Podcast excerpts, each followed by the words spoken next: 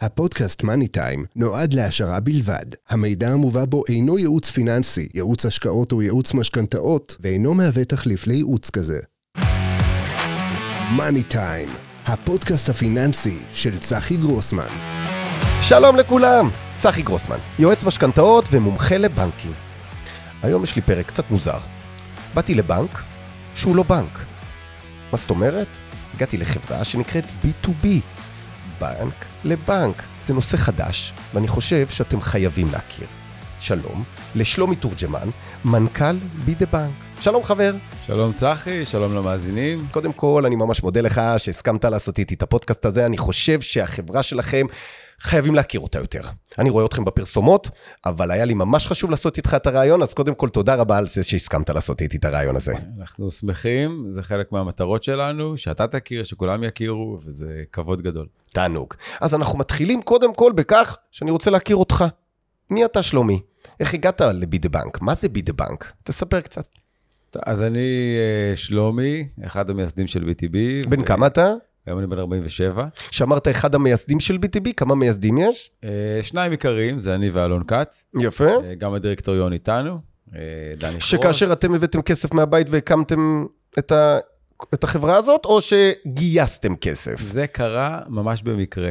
אה, אני הייתי עורך דין מאוד מאוד עסוק, אה, שתחום העיסוק שלו והמומחיות היה סכסוך בין בעלי מניות. כלומר, אין קשר בכלל לבנקים. אין קשר לבנקים. מדהים. אה, תכף נמצא אותו, אבל אוקיי. זה לא הקשר, ה... זאת אומרת, זה לא הדבר הראשון שזה מייצר קשר כזה של עורך דין ולקוחות מהסוג הזה. הייתי מרצה גם בבר אילן, הייתי איש אקדמיה, וזה היה כל עולמי. אי אפשר היה לחשוב אי פעם שאני אעזוב את המקצוע הזה. הייתי הולך עם אה, חליפות ועניבות גם בחודש. אוגוסט. כן, כן, היום אני ממש איש הייטק, הולך עם אה, ג'ינסים וטישרטים, דברים שלא היו פעם.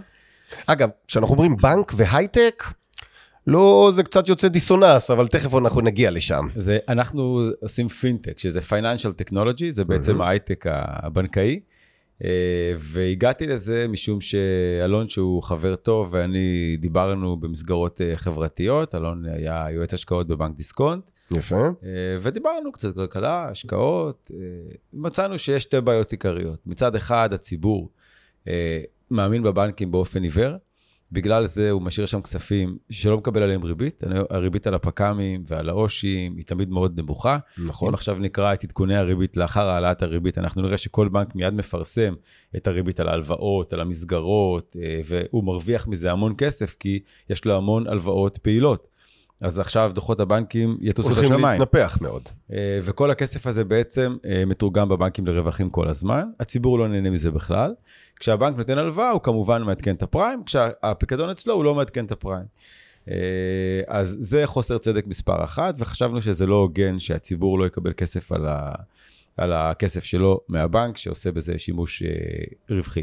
ובטח שהיינו בעשור שהריבית במשק הייתה 0.1, על הפקדונות אי אפשר היה להרוויח כלום, אבל אנשים שמרו שם את הכסף כי פחדו, פחדו משוק הנדל"ן, אמרו יקר מדי, פחדו מהבורסה, היה עליות וירידות, ולכן הם מוצאים את עצמם, משאירים את הכסף באפס אלטרנטיבה, באפס ריבית, וזה היה מצב לא טוב. היום אנחנו קצת השתננו, הריבית עלתה, אנחנו נמצאים באוגוסט 22, שהריבית היום עומדת בשוק על כ-2%, ויש קצת אלטרנטיבה, אבל מה, פה אפשר לקבל יותר? מה זאת אומרת? פה מקבלים, רק אני אולי אשלים את נכון, הצד אז השני. צודק, הצד סליחה. השני הוא, הצד השני הוא שראינו שיש בעיה קשה עוד יותר, ואותה ראיתי גם כעורך דין של עסקים, וראיתי שיש מחנק אשראי משמעותי. כלומר, יש מגזר שהוא בעלי עסקים, שהם אנשים מאוד מאוד יצרניים, אנשים אה, מאוד נורמטיביים, שכל מה שהם רוצים זה לשלם מיסים, לשלם ספקים, עובדים, שיהיה להם מוניטין טוב, והם לא רוצים להסתבך, והם לא מצליחים לצמוח כי הבנקים לא נותנים להם הלוואות מספיקות.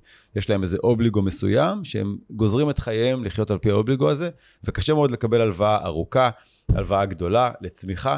אה, מה זה נקרא אצלך הלוואה ארוכה? 20 שנה, 15 שנה, 10 שנים. אה, כל המספרים שאמרת זה מספרים שכנראה יחייבו שיעבוד. יש גבול כמה אפשר לשעבד. עסק יכול גם לשלם מהתזרים הלוואה. הלוואה לשמונה שנים למשל, בלי שיעבוד עד מיליון שקלים, היא הלוואה דמיונית בזמן שאנחנו אמרנו אותה, היא קיימת רק ב-BTB, לא בשום מקום אחר, אין גוף שיודע, כיום B2B נות- יכול לתת עד מיליון שקלים בלי שיעבוד. נכון, עד מיליון שקלים בלי שיעבוד, עד שמונה שנים, למי שיש לו פעילות עסקית. וואו. יש לנו טכנולוגיה אה, שיודעת לעשות יכולת חיתום לא נורמלית. אה, וזה בעצם משהו שהוא כמעט לא קיים בעולם. כלומר, אין היום בעולם גוף פיננסי שאתה כעסק יכול לפנות אליו, להגיד לו, אני רוצה הלוואה גדולה להרבה זמן, ותוך שלושה ימי עסקים מהיום שאתה מעביר לו את המידע, בדרך כלל מאזנים מבוקרים, דוחות אה, אה, מע"מ, שומות מס, דברים מהסוג הזה. אנחנו בעצם בונים על בסיס זה מהר מאוד איזשהו דירוג לעסק, יש לנו דירוג שהוא A עד אה, G. אוקיי. הדירוג שמתקבל בעצם אה, קובע אם יש פה הלוואה או לא, זה Machine Learning ו-AI ועוד הרבה טכנולוגיות שאנחנו אה, למדנו במשך הזמן ושילבנו אותן, ואנחנו בעצם נותנים את הכסף. גם הבנק של העסקים היום, שמכיר אותם 20 שנה וחמש שנים ולא משנה כמה שנים, לא יודע לתת הלוואות מהסוג הזה כל כך מהר. אז, אבל רגע, רגע, רגע. אני, זה מדהים אותי, אבל אני חוזר שוב מאחורה. אתה והחבר שלך הבאתם את כל הכסף מהבית? איך אנחנו לא איך הקמתם את המקום? מהבית, יפה, נכון. אתה איש עורך. דין, איך קרה נכון, כל נכון, הפינטק נכון. הזה? אז מה שקרה זה, זה עוד הרבה יותר מסובך. כלומר, חשבנו שצריך לעשות משהו שמחבר בין הכסף של הציבור, שכמובן בבנקים לא עושה ריבית, ואצלנו יקבל את כל הריבית, לבין אותם עסקים שצריכים את ההלוואות האלו. ואמרנו, אם אנחנו נעשה משהו שהציבור יסמוך עליו, ו... אה, כלומר, הרי למה, למה הציבור מוכן להשאיר את הכסף בבנק? כי הוא אומר, הבנק הוא מומחה במה שהוא עושה, הוא נותן הלוואות בצורה אחראית, הוא יודע לגבות את הריבית, אז הוא מספיק חזק ויציב ועשיר. ולכן הכסף שלי יישאר שם ואני גם אקבל אותו. יש גם כמובן רגולציה על הבנק וזה עוזר לי, אבל הבנק הוא מספיק אה, שמרן כדי אה, לשמור לי על הכסף. אז אני מוכן לא לקבל ריבית ובלבד שהכסף יישמר.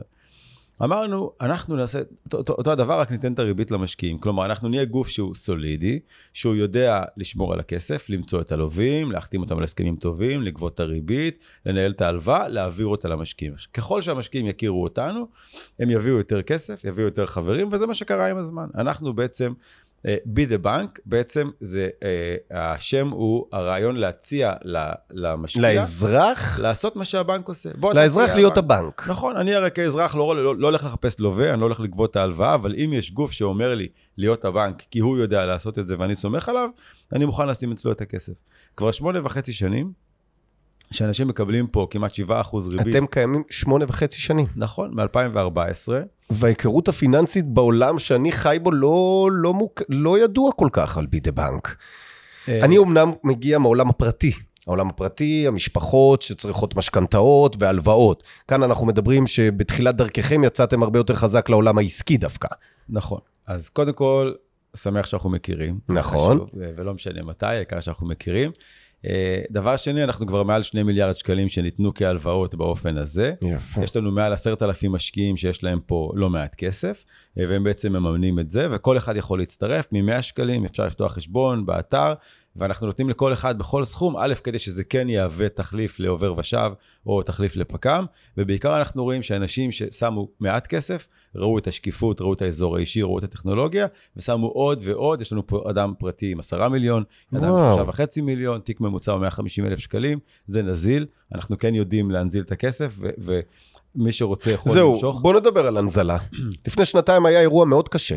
היה קורונה, כל העולם נכנס לברקס, כולם נכנסו ללחץ, ורצו לקחת את הכסף. לווה שנתן לכם כסף, ושאמר לכם, קדימה, עכשיו אני רוצה אותו בחזרה, איך הוא יכל לקבל אותו חזרה? אז אה, ההתחלה הייתה אפילו יותר קשה ממה שאתה מתאר, משום שבתחילת הקורונה, אם אתה זוכר, במהדורות החדשות תמיד היו אומרים שמי שהולך לקרוס הם עסקים, מי שסגור זה עסקים, ואנחנו מזוהים עם עסקים. ואז אה, כל מי שמשקיע פה אומר, אם אתם מזוהים עם עסקים, תביאו את הכסף, אולי מחר אתם הולכים ליפול.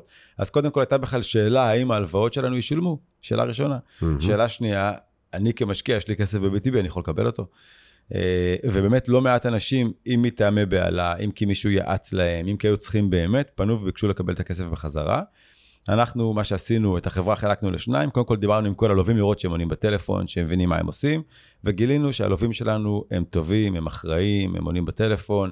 אה, בהתחלה הקורונה... עונים לטלפון, כלומר לא מתחמקים איתכם, אבל אה, נכון. עונים לטלפון זה לא מספיק. האם עשיתם בירור, בדיקה, דוחות כספיים, או ש... לא, לא, אני אומר עונים לטלפון, כי זה מונח, כשאתה, אה, כשמישהו חייב כסף, הוא לא עונה לטלפון. Mm. אז מי שעונה לטלפון, נתחיל בזה שהוא כנראה מרגיש טוב, והוא יכול לשלם, נתחיל בזה, יש לו אוקיי. קשר איתו, יש ודאות. כמובן שיש לנו גם, הייתה לנו גם תקשורת מעבר, אנחנו גם מכירים את הנתונים הכספיים, עוקבים אחריהם, יודעים מה קורה איתם. יפה. אז רצינו רק לוודא שהם באמת נמצאים פה, יודעים מה הם עושים.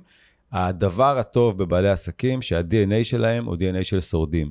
הם לא דורשים כלום מאף אחד, יודעים שצריכים לסמוך רק על עצמם, וראינו שהם עסקים טובים וחזקים, לא מעט מהם בקורונה הקימו עסקים נוספים, לרוב דיגיטליים, לרוב של אה, משלוחים, אחרי זה הגיעו הקלות כל מיני בדמות מענקים, פטורים מארנונה, אה, היו שכירויות שלא שולמו, ואז הם השתמשו גם בזה. היום אותם עסקים יש להם בעצם גם עסק דיגיטלי או עסק משלוחים אה, וגם את העסק שהיה וגם הרבה דברים יצירתיים שראינו בדרך. אפשר עוד לפרט, אבל נראה לי שיש לנו דברים נוספים לדבר עליהם. בכל מקרה, הלווים היו מאוד יציבים וטובים. מצד שני, אנשים רצו את הכסף. בדיוק. ואנחנו הפסקנו לתת הלוואות באותה תקופה, משום שרצינו גם לעדכן את כל המנגנונים שלנו של החיתום והטכנולוגיה, וגם לא ידענו לאן זה הולך, אז אי אפשר היה להעניק הלוואות באותו זמן, ובכל מקרה, גם אתה רוצה לתת הלוואות, אנשים רוצים את הכסף, אז אתה לא יכול להשתמש בו להלוואות, אתה מעדיף לתת להם את הכסף. אז מה שעשינו, אנחנו אה, התחלנו להנזיל את הכסף מהר מהר, כי יש לנו הרי תשלומים חודשיים שמשולמים מההלוואות שהיו אבל קיימות. אבל מה שמשולם אתם נותנים ללקוחות. נכון, אבל הרוב, רוב הלקוחות שלנו ממחזרים את, ה, את הקרן ועושים ריבית דריבית. כלומר, הרוב מאמינים ב-BTB, הם מכירים את BTB, מי שנבהל הוא קודם כל נבהל, אחרי זה הוא גם כבר נרגע אה, וגם ביטל את המשיכה, מי שמשך גם החזיר. בגדול, היה לנו שלושה חודשים מאוד מאוד קשים, שבהם היינו בקשר מאוד אינטנסיבי עם המשקיעים כדי להסביר להם מה קורה. המשקיע שחיכה הכי הרבה זמן, חיכה שלושה חודשים. יפה. בתקופה הכי קשה וקיבל את כל כספו. אה, אחרי זה כתבו המון ביקורות מאוד אה, חיוביות בגוגל, אה, מאוד ציינו את ההתנהלות לשבח, וגם את האמון כמובן. באוקטובר 21 זה תורגם לאמון אדיר, ומאוקטובר 21 אנחנו שוברים שיאים בהפקדות וואו. כל הזמן, כבר באמת עשרות רבות של מיליוני שקלים כל חודש מופקדים ב-BTB להלוואות, והיום אנחנו בפעם הראשונה יצאנו בקמפיין ללווים, מה שלא עשינו עד היום. אני, נכון, בתקופה האחרונה אני רואה בטלוויזיה פרסומות של B2B. נכון, כי אנחנו בעצם צריכים לעדכן את הבלנס. כלומר, עד היום, זאת אומרת, תמיד יש לנו ביקוש נורא גדול מצד לווים, אבל פתאום כל כך הרבה כסף מגיע, שאנחנו צריכים למצוא הלוואות, אה. אה, והחיתום שלנו הוא לא קל, זאת אומרת... כלומר, אנחנו... הציבור מאמין, ציבור המשקיעים מאמין בכם, ומעביר, אתם צריכים לגייס המון כסף, שלאו דווקא אין מספיק לווים. נכון, עכשיו צריכים אפילו, עוד... אפילו כבר כמעט בלי לעשות כלום. כמו שפק"ם מגיע לבנק בלי שהבנק קורא לו, כלומר, הרבה אנשים כן. באופן אה, טבעי עושים את זה. עכשיו, הרבה כסף מגיע לפה כי מישהו דיבר עם מישהו, כי מישהו אה, חיכה לקבל סכום כסף, והוא פשוט העביר אותו לכאן, כי הוא מכיר... אה, וככה באמת זה קורה, הכל נורא דיגיטלי, נורא מהיר, אנשים מאוד כבר מאמינים, מכירים. אה, באמת זה נורא צומח, ואנחנו כל פעם לא יכולים לצפות, אני קורא לזה תיבת ההפתעות לחשבון הבנק שלנו, כי כל פעם יש שם עוד כמה וכמה מיליונים שמצטברים אה, כל יום, ואנחנו בעצם נותנים הלוואות אחראיות וטובות. היום אנחנו כבר בבלנס, כלומר, תמיד אצלנו בזכות הטכנולוגיה, יש לנו טכנולוגיה שנקראת בימץ', שזכתה בפרסים בלונדון ב-2020. היא מפזרת את כל הכסף של המשקיע אה, על כל ההלוואות, מקטינה מאוד מאוד את הסיכון. כמה, קורה... כל כסף שמגיע, לכמה מתפזר? לכמה לקוחות הוא מתפזר? אה, כל, כל משקיע פרוס למעשה על משהו כמו 1,800 או 2,000 הלוואות. וואו. זה קורה תוך אה, שבוע, אפילו פחות. אה, וזה בזכות הטכנולוגיה הזו. כלומר, יכול להיות שיש הלוואה של 800 אלף שקלים, שחלקך בה יהיה 200 שקלים, 150 שקלים. הבנתי. אפילו פחות, כן. אוקיי. מדהים. עכשיו, בואו ננסה ללכת לשני כיוונים. אחד, אני רוצה לדבר על המשקיעים עליכם, ואחר כך נדבר על הלווים ממכם. על המשקיעים. אחת הבעיות הכי קשות היום, זה איפה שמים את הכסף. יש לי כסף, אמא שלי מתקשרת אליי, דודה שלי, חבר שלי, לקוח שלי, יש לי חצי מיליון, יש לי מיליון, מה אני עושה איתו? ואנחנו מתחילים לעבור על, התח... על החשיבה. אם תקנה דירה, תשואה מנדל"ן היום נע באזור שלושה, שלושה וחצי אחוזים במקרה הטוב, ויש קשיים. אחד, המימון התייקר מאוד על זה, ושתיים, יש בעיות בנדל"ן, זה לא הדבר הכי כיפי וקל, יש סוחרים וכאב ראש. לאחר מכן, יש לנו פיקדון בבנק. פיקדון נותן אחוז עד שתיים. לאחר מכן יש בורסה. בורסה היא מאוד תנודתית. לאחת כמו אימא שלי, זה מפרק אותה. זה לא מתאים. היא לא מצליחה לשרוד. היא הולכת לפגישה עם החברות, כולם אומרים לה מרוויחות, היא נכנסת, היא יוצאת מופסדת. תמיד, זה לא יעזור. כבר ארבע סבבים עשינו, כל פעם יצאה מופסדת. כי היא לא, האורך רוח שלה לא מצליח. ואז בעצם לקוחות אומרים, אין לי, אין לי אלטרנטיבה לכסף שלי. האלטרנטיבה הכי טובה זה נדל"ן, שלושה, שלושה וחצי אחוזים, ובורסה, אם יהיה לי אומץ, אני אעשה חמישה. כמה עושים כאן? כמה משקיע יכול לעשות פה? אז כאן עושים כמעט 7% בשנה, היום כבר 7.2 בזכות עליית הפריים. אה, mm. כל זה הולך למשקיעים. המס הוא גם יותר טוב משוק ההון. כלומר, המס בשוק ההון הוא 25%, כן. פה 15%, כמו על פק"ם, אנחנו טענו... זה נומינלי אצלכם, ו-25% זה ריאלי בשוק ההון, ואצלכם זה נומינלי. המס משולם רק על הריבית. רק על הריבית. נכון, בלי, רק על הריבית. בלי ניקוי אינפלציה. נכון, זאת נכון. הכוונה. ואנחנו בהקשר הזה כמו בנק, כלומר עושים, יש לנו 867, כל חודש אנחנו מנקים את הריבית, את המס מהריבית אה, יפה. שהתקבלה. אה, התשלום גם הוא תמיד, הוא תמיד שפיצר, כלומר כל משקיע רואה את התשלומים החודשיים משולמים, אז אפשר גם לעקוב אחרי זה. לדעתנו, BTB זה המקום הכי טוב להשקיע בו. אתה אמרת מספרים די נמוכים, כלומר, אה, גם התשואות בדיור הן לא מספיק גבוהות, 3% פחות. אה, בבורסה אמרת 5% דיברנו, לא יודע. במקרה אם... טוב עם תנודתית קשה. ואני לא יודע אם, אה, אם ניקית מס או לא. ואפיקים אחרים, זאת אומרת, פק"ם אין מה לדבר, זה אפסי גם. לא, היום כבר משתפרים הפק"מים, אחוז, שתיים. אבל אז אתה צריך לסגור לשנתיים, שלוש, חמש. נכון, נכון. וזה לא נזיל בעצם. אנחנו, קודם כל, תמיד אומרים, אם אתה, יש לך כסף, אתה רוצה לחשוב, לא לחשוב, שים אותו ב-BTB. כי אנחנו הצלחנו לייצר נזילות, והוא נזיל. הוא נזיל והוא 7 אחוז. כלומר, אנשים הבינו שאנחנו מצד אחד סולידיים, עם תשואה גבוהה ונזילים. וזאת נוסחה מאוד מאוד חשובה לכל משקיע. זאת אומרת, הלקוח מקבל פיזור, נכון. הוא מקבל ודאות, הוא רואה תוכנה במחשב, הוא רואה שמשלמים לו את הכסף. אם הוא רוצה למשוך את הכסף חזרה, גם בימים גרועים, זה לקח שלושה חודשים, בימים טובים זה ברמה של יום-יומיים. היום זה פחות, היום זה פחות משבוע. היום מי שמבקש בקשת משיכה, עושים את זה אגב באתר, כן. וזה קורה תוך פחות משבוע. שלושה ימי עסקים, משהו כזה, הכסף כבר חוזר למשקיע והוא מקבל אותו, אין שום בעיה. גם אין לנו באמת בעיה, כי יש באמת הרבה כסף שנכנס, ובעצם הכסף שנכנס מחליף את מי שרוצה למשוך. כן, כי כרגע יש תקופה טובה ויש כסף שנכנס, יכול להיות בקורונה, גם תקופה רעה. גם בקורונה, שתקופה אחרת, זאת אומרת, תמיד הייתי אומר, היו אומרים לי, איזה משבר אתה יכול לדמיין? הייתי אומר, מה אתה מדמיין, שכל העסקים בכל הארץ יהיו סגורים? זה מה שקרה. זה מה שקרה. כן, הנה, הגיעה הקורונה. גם את זה עברנו עכשיו, למה? כי אנחנו לא נותנים הלוואות לעסקים לא טובים. הלוואות, הגיל הממוצע של עסק ב-BTB הוא 12 שנים. אה, בדרך כלל עסק בן 12, יש לו הון מסוים, יש לו נכסים אישיים, עושר אישי, הוא לא עושה הפרדה גם בין עצמו לבין הנכסים האישיים, והם יודעים להתנהל. אז חלק היו למשל צריכים גרייס, שלושה חודשים, ארבעה חודשים, קיבלו אותו, אבל הם שילמו את הריבית ולא הייתה עם זה בעיה. לכן, ההלוואות הן די בטוחות, הן די טובות, אנשים מבינים את זה. היום בבנקים יש 1,600 מיליארד שקל של הציבור שלא עושים ריבית, והבנקים עושים מזה הון. הכסף הזה צריך להיות ב-BTB. אבל אנחנו... הכסף הזה מגובה? מגובה בנדלן, מגובה בערבויות אישיות של מי שנתנו לו? בהחלט, כמו, כמו הלוואה, יש לנו הרבה סוגים של הלוואות. יש לנו הלוואות למשכנתאות, יש לנו הלוואות לעסקים, יש הלוואות לעסקים שמגובות בשעבוד. היום 65% מהכסף ב-BTB מגובה בשעבודים של נדל"ן או שעבודים של כסף. האם האזרח שנתן את הכסף, המשקיע, יודע אם הכסף שלו מגובה נדל"ן? כן. הוא יש יודע. לנו, יש לנו, המשקיעים הראשונים של BTB הם אנשים חכמים מאוד, שמאוד מבינים בכסף והם מאוד תובעניים. והם נכנסים היו לאתר והיו אומרים, אני רוצה לראות את זה, ואני רוצה לראות את זה, ואני רוצה לייצא את זה לאקסל, ואני רוצה לחשב את זה, ותראה לי את הנתון הזה. והם עזרו לנו מאוד בלשקף את האינפורמציה הפיננסית, גם למי שמאוד מבין וגם למי שפחות מבין. ויש לנו בעצם כמה מסכים שאדם יכול להיכנס ולראות, אם הוא רוצה נתונים תמציתיים, מי שרוצה ככה להבין בגדול מה קורה בתיק, ומי שרוצה לחקור. וגם אלה עושים וגם אלה עושים, ואנחנו מקבלים פידבקים כל הזמן. אז קודם כל השקיפות אה, שמסבירה את ההלוואות, הריביות, תשלומים, אה, ממש את כל המספרים הרלוונטיים, כל אחד יכול לקבל, הוא יכול לראות את זה מכל כיוון ולראות שזה כמובן מתכנס ומסתדר, מה שמגביר מאוד את האמון.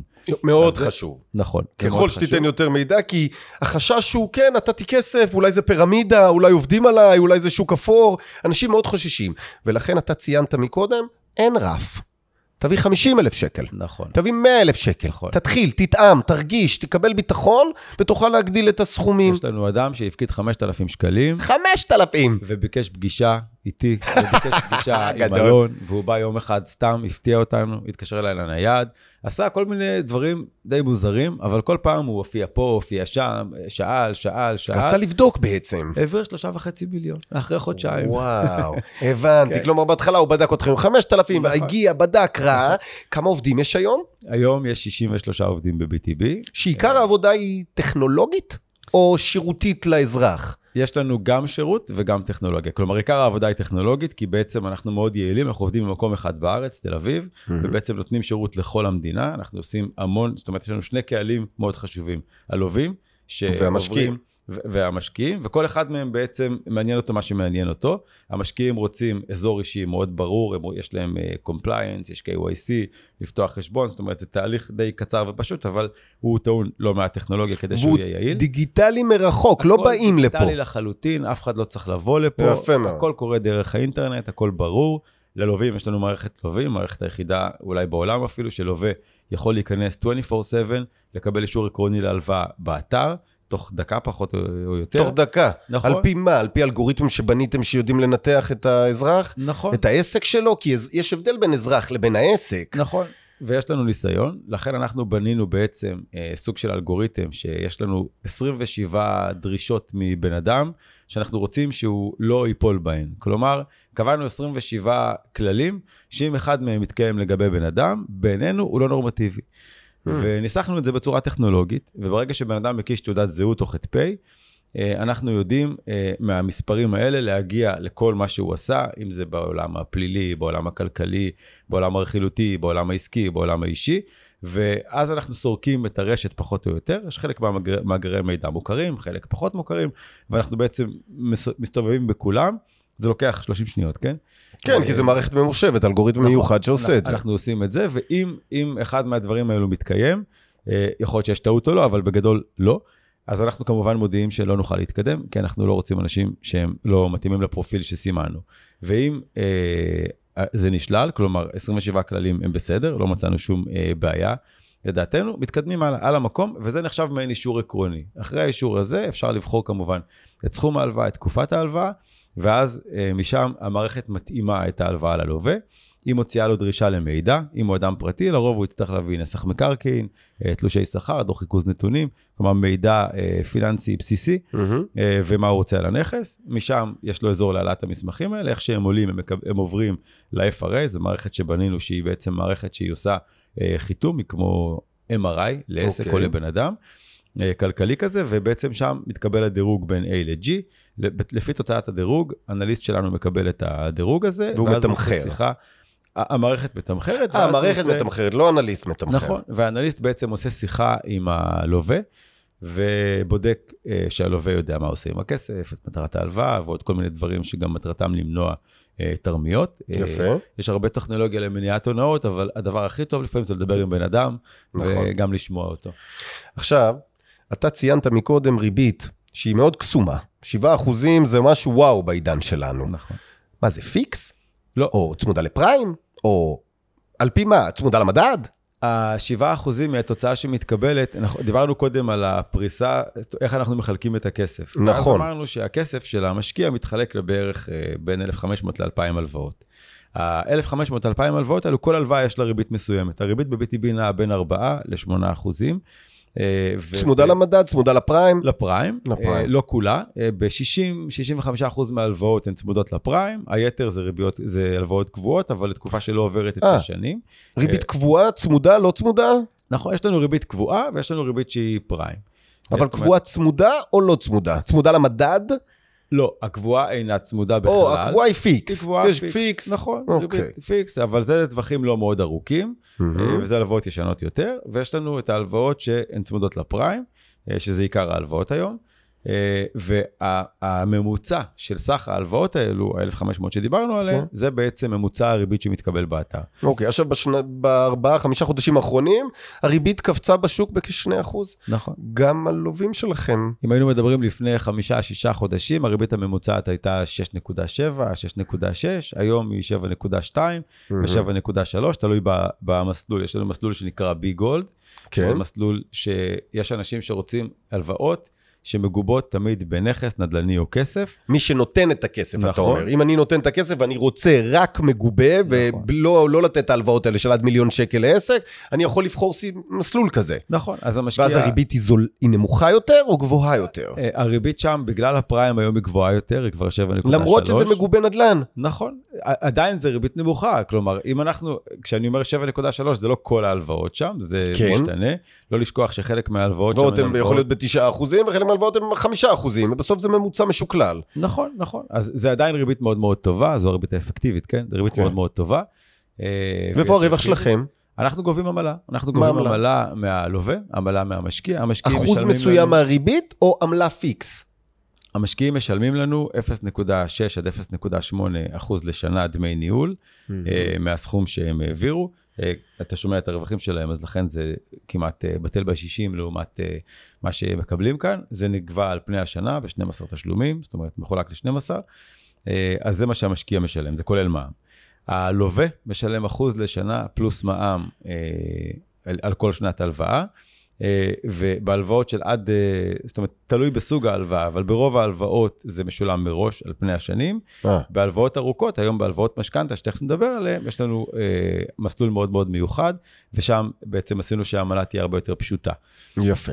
אז עכשיו הגענו לחלק המעניין, בעצם מי לוקח פה את הכסף? עד לאחרונה סיפרת כל הזמן שזה היה עסקים, אבל עכשיו גם משקיע שרוצה לקנות דירה להשקעה יכול לקבל פה כסף? בהחלט, בהחלט. קודם כל, הפילוסופיה שלנו היא שאנחנו רוצים שאנשים יצמחו ויגדלו. אנחנו לא רוצים לממן הלוואות קטנות, לא חופשה בתאילנד ולא ספה בסלון. חצי רוצים... מיליון זה קטן? לא. קטן זה הכוונה... 50 אלף? עד 100 אלף. Mm. אנחנו מתחילים הלוואות מ-100 אלף שקלים. אוקיי. אה, ואנחנו בדרך כלל רוצים לזהות שמישהו צומח, או שהוא משפר את הדיור, או שהוא, אה, אם זה בשיפוץ, אם זה בנכס חדש שהוא קונה. כלומר, פחות בשביל לסגור הלוואות, פחות בשביל לסגור חובות, נכון. אלא יותר בשביל להביא צמיחה. עוד פעם, יכול להיות שמישהו קנה דירה, קיבל את המשכנתה שהוא יכול היה לקבל, עשה מה שיכול היה לעשות, והוא היה חייב לשפץ ולעשות לעצמו, איך אומרים בתור, חכמינו, בית יפה, אישה יפה, כלים נעים, מרחיבים דעתו של אדם. אז אנחנו בעד בית יפה. אז יכול להיות שמישהו קנה את הבית ועכשיו הוא רוצה לשפץ, ופתאום יש לו איזה צבר הלוואות כזה שהוא לקח, ובשביל השיפוץ, שתמיד שיפוץ חושבים על משהו, והוא יוצא כפול שתיים. ברור. אז אנחנו יכולים להבין גם את זה, ואם מישהו אומר, הסתבכתי עם הרבה הלוואות, החזר חודשי נורא גבוה, אני מעדיף לקחת הלוואה עם שיעבוד שני, או לשעבד את הנכס כזה או אחר, ולפרוס את זה ליותר שנים, יהיה לי יותר קל להחזיר. Mhm. אולי אני אעשה פירעון מוקדם בעתיד, אולי לא, אבל אנחנו בהחלט בעניין, זאת אומרת, בהקשר הזה אין לנו שום בעיה עם כמובן נורמטיביות וכושר השתכרות והחזר, אנחנו נשמח לעזור גם שם.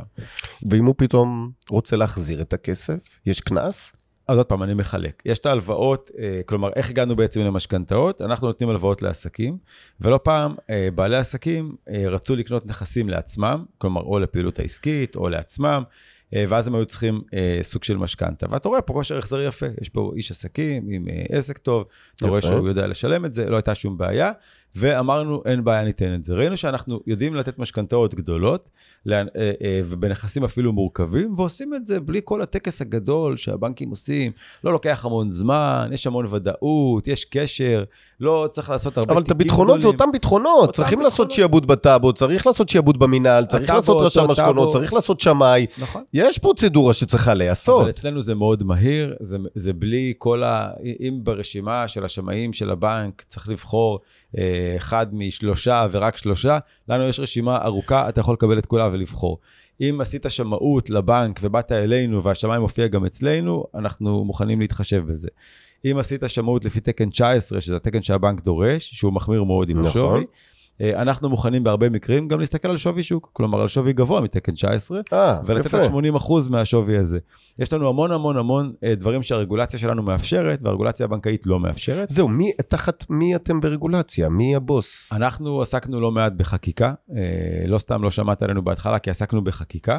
אה, אנחנו הובלנו את חוק הפיקוח על שירותים פיננסיים, תיקון מספר מאוד. 4, ששם נולד הגוף שנקרא פלטפורמה לתיווך באשראי. אנחנו גם די דומים לבנק, כלומר יש בנקים שרשאים לקבל הרבה כסף מהציבור, ויש גופים חוץ-בנקאיים. גוף חוץ-בנקאי צריך לגייס את הכסף שלו, אז הוא יגייס אותו מבנקים, שיעמידו לו קווי אשראי, ואז הבנק, אם יעמיד קו אשראי לחמש שנים, אז אני יכול לתת הלוואה לחמש שנים. ואם אני אקבל מהמוסדי קו אשראי לשמונה שנים, אני אעמיד הלוואה לשמונה שנים, אבל לא 20 שנה ולא יותר. ולא רק זה, גם כשבנק או מוסדי מעמיד אשראי לחברת אשראי חוץ-בנקאי, הוא גם קצת קובע את הרגולציה שלה. אז באופן עקיף, חברה שיכולה ליהנות מ-light regulation, היא כפופה לרגולציה של בנק ישראל, כי הבנק נתן לה את ההלוואה. ואתה כפוף למי? ואנחנו כפופים לרשות שוק ההון. רשות שוק ההון, נכון. יפה מאוד. ואנחנו רשאים, בדומה לבנק, לקבל את הכסף מהציבור, בלי לפרסם תשקיף, אה, בלי מגבלות. כל אחד יכול לשים כמה שהוא רוצה, אה, איך שהוא רוצה, לפי כמובן הרגולציה שלנו, שהיא מאוד מאוד אה, מאפשרת. ואז אנחנו יכולים לייצר את המוצרים המדהימים האלה. אחד הדברים שמלחיצים אנשים זה את המילה חוץ-בנקאי. ישר קופץ להם שוק אפור. פעם זה היה המשפט. איך אני או אתה יכולים לתת ביטחון רב לאזרח שהוא לא פה בשוק אפור, אף אחד לא ישבור לו רגליים, יש עורכי דין, הדברים מסודרים, יש חברה מסודרת, דירקטוריון. איך אני נותן את הביטחון הזה? קודם כל, יש לי שתי מילות קסם להפיג את החשש. אפשר לקרוא לזה נון-בנק במקום חוץ-בנקאי. זה הרבה יותר יפה. אה, לא בנק. יפה, לא בנק. לא יפה. בנק זה כיף, כי א', בנק זה דבר קצת קשה ורע לפעמים, מהמם. אה, ואם אתה לא בנק זה יותר טוב, אה, אבל אם אתה עושה מה שבנק עושה ואתה לא בנק, זה הכי טוב. נכון שבעבר, אה, לפני שהייתה הרגולציה שאנחנו אגב הובלנו, לפני הרפורמה בשוק החוץ-בנקאי, הוא נשלט בידי, אני לא יודע, אנשים, משפחות, הדברים לא היו לגיטימיים, לא הייתה תקרה לריבית, היה חו- חוק חוץ, אה, הלוואות חוץ-בנקאיות, שהוא חוק אה, שהיה בעייתי ללווים דווקא. והרפורמה שינתה, יש חוק ריבית הוגנת היום, יש מגבלה לריבית, יש חובת רישיון, כלומר מי שעוסק היום בהלוואות חייב היה לקבל רישיון מרשות לניירות ערך. מרשות או אה, רשות שוק ההון, מהמם. והרישיון הזה יינתן רק למי שעבר בדיקות רקע מאוד מאוד מחמירות. כלומר, יש אה, בדיקות, אה, זאת אומרת, הוגשו מעל 2,000 בקשות לרישיון, והמון מהן נדחו. למה? על, וואלה. הרבה על בסיס בדיקות רקע שעשו, ולפעמים גם לא נימקו. כלומר, אומרת, בדיקות רקע זה יכול להיות ה- מי הגורם, נכון, כלומר, שם. המבק... מבקש הרישיון, לפעמים יכול להיות שהוא הסתובב עם אנשים לא מאוד לגיטימיים, ולכן נשלל, אפילו שאין לו הרשעה פלילית או תיק פלילי, כן. אה, רק על סמך מידעים כאלו ואחרים, ולכן היום השיק, השוק הוא די אה, נקי וטהור, גם הרבה חברות נכנסו לבורסה, אה, שזה גם כן דבר שעשה טוב לשוק. נכון. ואני חושב שהאזרחים צריכים לשמוח שיש שוק כזה, כי הבנקים בישראל מאוד ריכוזיים, יש מעט בנקים, הם עושים, אחד מחקה את השני, הם די עושים את אותו הדבר, אין תחרות, זה לא אמריקה פה. אה, הריביות פה והעמלות פה, יש איזשהו תעריפון שכולם מתיישרים עליו. נכון. אה, אף אחד לא יכול לקבל הצעה טובה יותר מבנק אחר. ההלוואות לא משתנות, הן לא גודלות. כל הסיפור הזה של תחרות בישראל לא מצליח בגלל- אה, אה, בבנקים, ואנחנו, השוק החוץ-בנקאי, אמורים לחלץ מהתחום הזה. אנחנו כ-BTB רואים את עצמנו כמחוללי תחרות. הרישיון שלנו הוא כל כך מיוחד בכך ש... כמו שאמרתי, אם יש שם 1,600 מיליארד שקל של הציבור בבנקים, שזה אגב כוחם, ברגע שהכסף הזה יהיה ב-BTB וזה אפשרי, הציבור פשוט צריך להחליט שהוא לא מוכן שכסף יושב בחשבון, אם זה עובר ושב, אם זה פיקדון, בלי לקבל ריבית טובה, בלי להיות נזיל. יפה. ברגע שב-BTB זה מתאפשר, וזה מתאפשר, ישימו ב-BTB. אמרתי, יתחילו וינסו בכל סכום, אבל צריך לנסות, ומכאן שיראו איך זה גדל, ואיזה עוצמה זה ייתן. לכולם, לנו ולאזרחים. אבל עכשיו, כשאתה אמרת תחרות וגובה הריבית, 7% זה לא זול. ואם המשקיע מקבל 7%, מה משלם הלווה? כלומר, למה הוא צריך לבוא אליכם, הלווה ה... של משכנתה, לדירה להשקעה? הוא יכול להשיג ריבית יותר זולה מ-7%. ולמה העסק צריך לבוא ולקחת משכנתה או הלוואה, ולא ללכת כן לבנק? כי שוב אני חוזר, 7% זה לא זול. אז uh, אני לא חושב ככה. זה בסדר, אה, אז ואני אסביר. תשקף לי. אה, קודם כל, 7% זה הממוצע. הריביות של BTB נעות בין 4% אה, ועד אה, 8%. אה, הלוואות למשכנתאות, מה שאנחנו מנסים לדבר, אה, זה הלוואות שיכולות לנוע, יש לנו משכנתה עד 40 שנה, עד 80 אחוזים. עד 40 שנה? נכון, עד 40 וואו. שנה, עד 80 אחוזים. לא ידעתי את זה שאתם. נותנים ל-40 שנה משכנתה. כלומר, רגע, יש היום בעיה, ואני לא יודע אם זה מתאים לכם או לא מתאים לכם, יש בעיה היום בשוק. הבעיה שבשוק זה שאנשים נחנקים בהחזר החודשי שלהם, והם עתידים להמשיך להיחנק במהלך השנה הקרובה. ובנק ישראל לא מרשה לקחת יותר מ-30 שנה משכנתה, וקשה לי מאוד לקחת אותם ולפרוס להם ל-40 שנה ולהקטין להם החזר חודשי. סיטואציה כזאת יכולה להתאים עבורכם. נכון שהריבית כן. גבוהה, אבל אה, היא השאלה לא- היא לא- פריסה. היא לא- עוד פעם, במסלול הזה אנחנו מתחילים ב-4 אחוזים, מנסים אה. להיצמד לשם, מנסים לא לעבור את ה-6 אחוזים. יופי. אה, וזה מסלול מאוד מאוד כדאי, הוא מאוד מיוחד, הוא לש... מיועד למי שבעצם יש לו דירה שהוא גר בה, או שהוא רוצה לרכוש דירה אפילו שנייה למגורים, הוא לא בעל עסק, וזה שיעבוד ראשון. במקרים האלה אנחנו שואפים לצד הנמוך של הריבית, ואנחנו עושים הכל יפה. כדי שזה יקרה, כלומר, למשכנתאות אנחנו בצד הנמוך של הריבית בין 4 ל-6.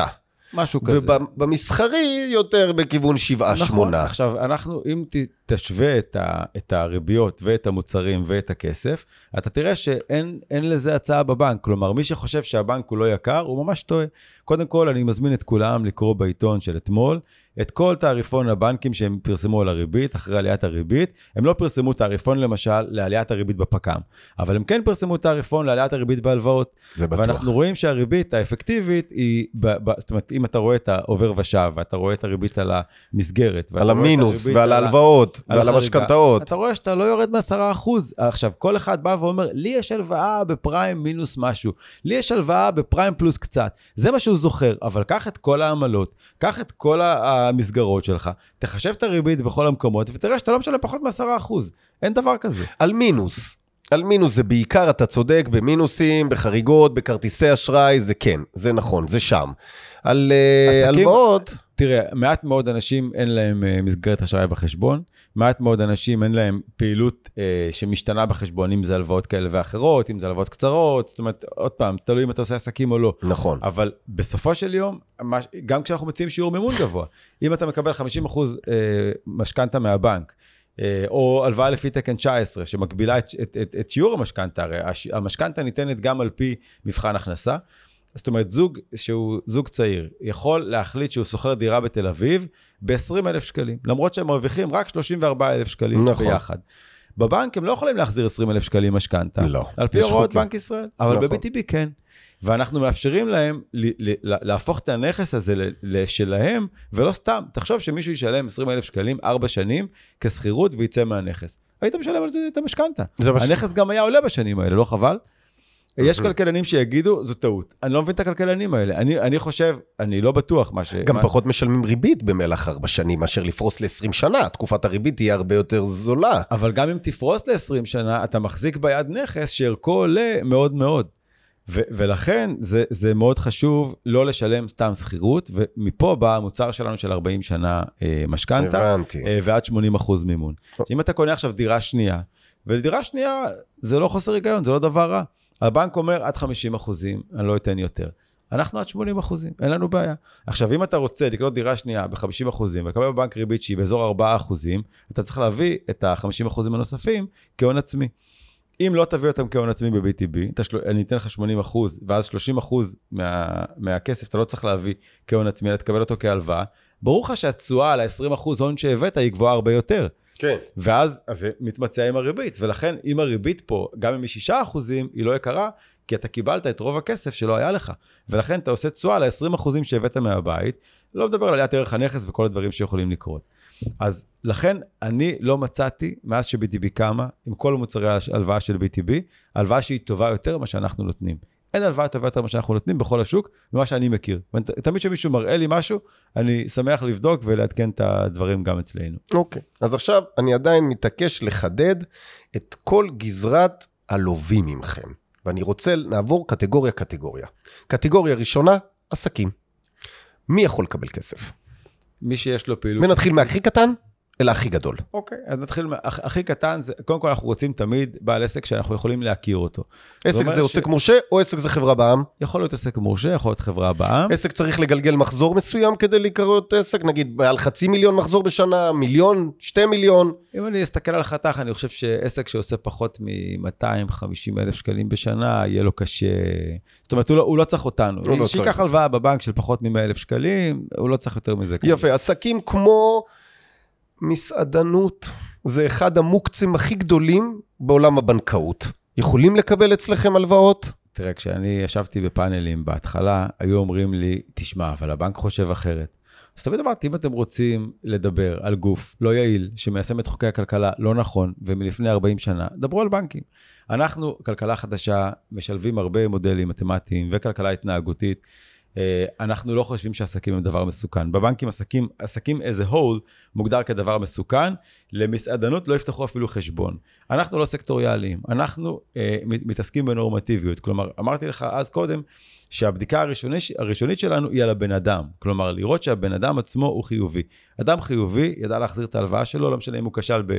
ביגוד, הנעלה, מסעדה או עריכת דין. הוא ידע לשלם את, ה, את החובות שלו כי הוא אדם אחראי. ואותה אנחנו מחפשים. לגבי. לנו יש מעל 82 סקטורים שאנחנו נותנים להם הלוואות, זאת אומרת, יפה. אין לנו הבחנה בסקטור. יפה מאוד. אה, ואנחנו אוהבים את כולם, ובלבד שהם טובים. יכולה להיות מסעדה שהיא מאוד רווחית, ויש לה כמה מטבחים, ויש לה גם קייטרינג, ויכולה להיות מסעדה שהיא הפסדית. אנחנו נדע לזהות את המסעדה הרווחית ולתת לה הלוואות, ויש לנו אגב כמה כאלה שמשלמות את ההלוואות יפה מאוד, גם בזמן הקורונה. מקסים. כלומר, אז גם עסק, לפחות מ-250-300 אלף שקל מחזור בשנה. העסק יכול לרצות כסף לתקן את התזרים שלו, לסגור הלוואות, או רק לקנות, או לרכוש, או לגדול.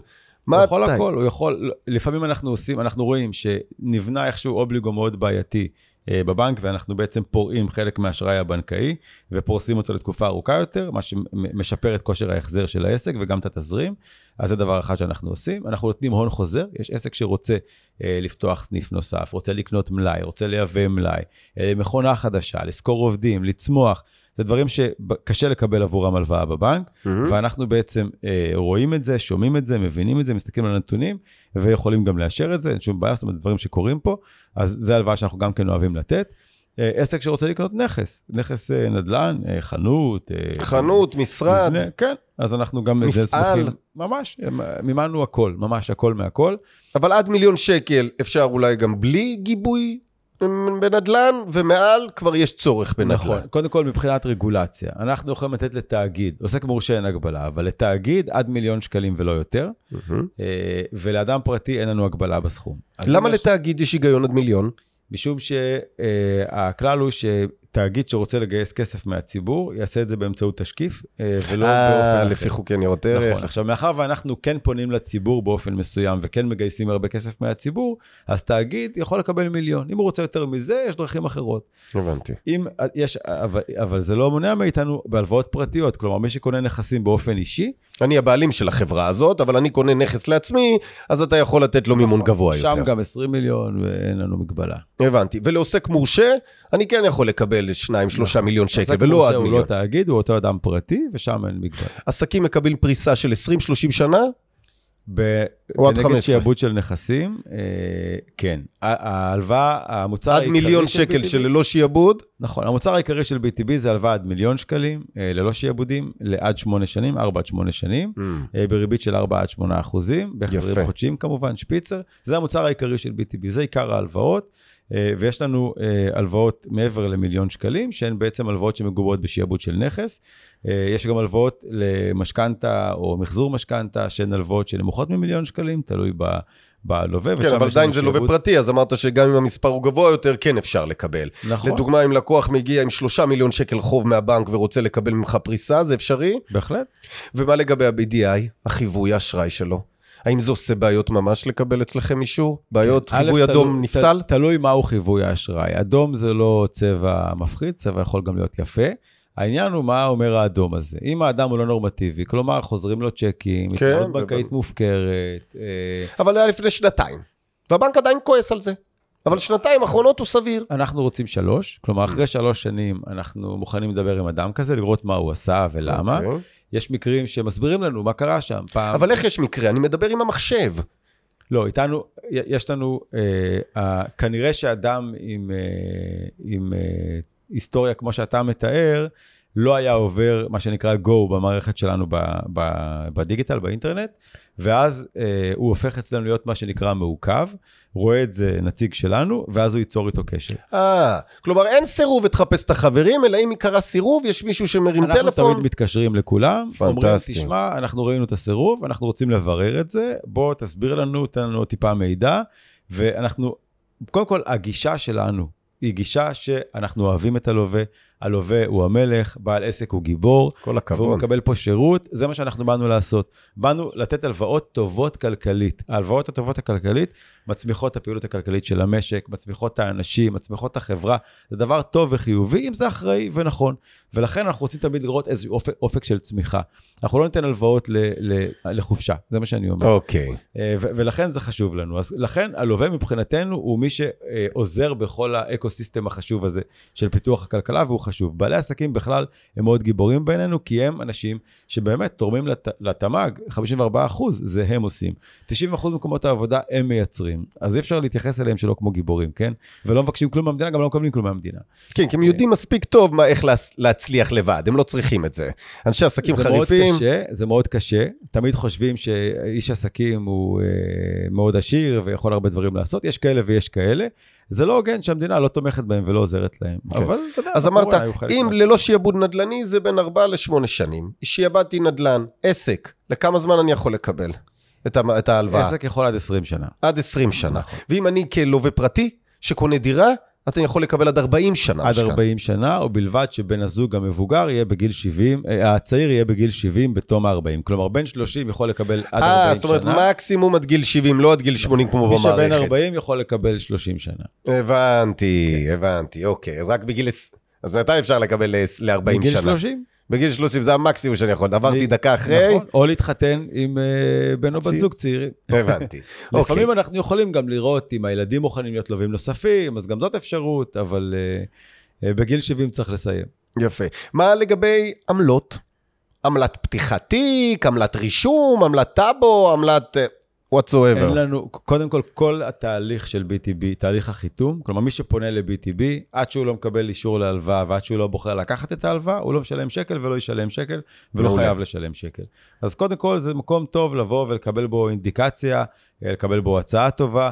אה, יש לנו דיגיטציה, אפשר להשתמש בזה, זה מוצע לכולם, אין שום בעיה. אז יופי. זה דבר אחד. once אנחנו נותנים את ההלוואה והלווה רוצה אותה, אז העסק שמקבל את ההלוואה עד שמונה שנים, משלם אחוז לשנה פלוס מע"מ על כל שנת הלוואה ומראש, אה, ואנחנו יכולים להוסיף את זה גם לסכום ההלוואה. זאת אומרת, זה בלי עמלת פתיחת תיק, אלא זה רק נכון. עמלה תפעולית אליכם. נכון, והיא חד פעמית, וזה הכול. היא משולמת פעם אחת. פעם בשנה. היא אמורה להיות משולמת פעם בשנה, ואנחנו גובים אותה מראש עבור כל השנים. אז, Mm. זה, אז מה שאנחנו יכולים לעשות זה להוסיף את זה לסכום ההלוואה. אבל אם. גביתם מראש לכל השנים ובסוף אחרי שנתיים סגרתי את ההלוואה, עדיין שילמתי על כל השנים נכון, שלקחתי את אנחנו לא ההלוואה. נוכל להחזיר את העמלה, כן. הבנתי. נכון. פה, פה יש איזה. בנושא של משכנתאות, של אה, אה, המשכנתאות עד- עד 40 שנה, מה שאנחנו מדברים, אנחנו גובים 5% מסכום ההלוואה ביום חתימת ההסכם, ואחר כך חצי אחוז לשנה מסכום הקרן אה, על פני השנה, כלומר ב-12 תשלומים.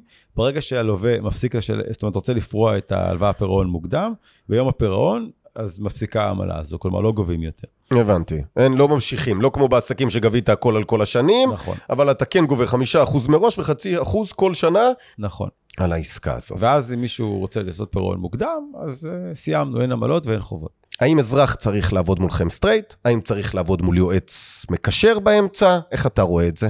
BTB נבנתה ככה שכל אחד יוכל לפנות אליה, ואנחנו עושים עבורו את הכל. גם מבחינה דיגיטלית וגם מבחינה פיננסית, והרבה לקוחות פה פונים באופן ישיר. גם את משימת השעבודים? ישיר.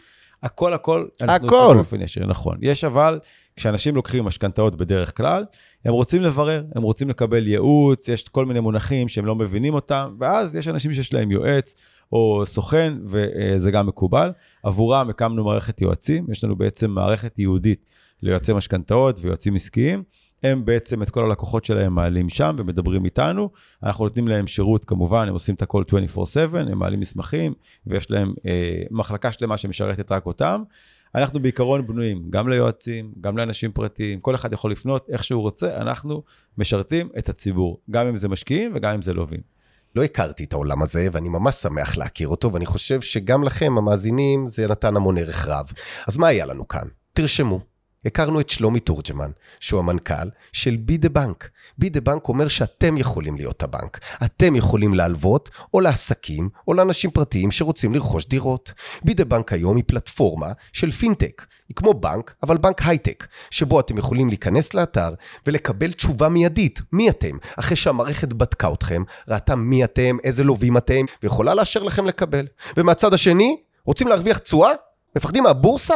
הנה פתרון אדיר שמייצר פריסה של בין 1,500 ל-2,000 איש לכל הלוואה, וכך שהסיכון שלכם יורד, ואתם יכולים לקבל תשואה שבאזור 6-7 אחוזים לשנה.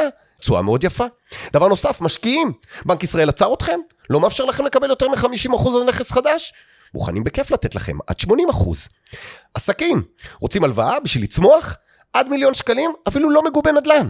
רוצים לקנות נדל"ן? רוצים לקנות נכס מסחרי? בשמחה, עד 20 שנה, ואפשר גם עד 80 אחוז מימון.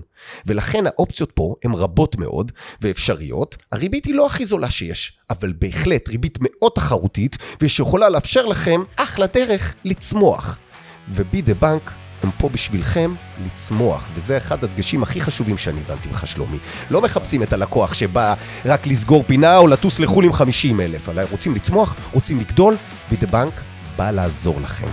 שלומי, היה לי כיף גדול לארח אותך. ותודה רבה על המידע הזה. ומי שצריך יכול להיכנס לאתר בי דה בנק או לדבר איתי, ונעזור בשמחה. תודה, צחי. שיהיה לכם אחלה יום, וניפגש בפרק הבא. להתראות.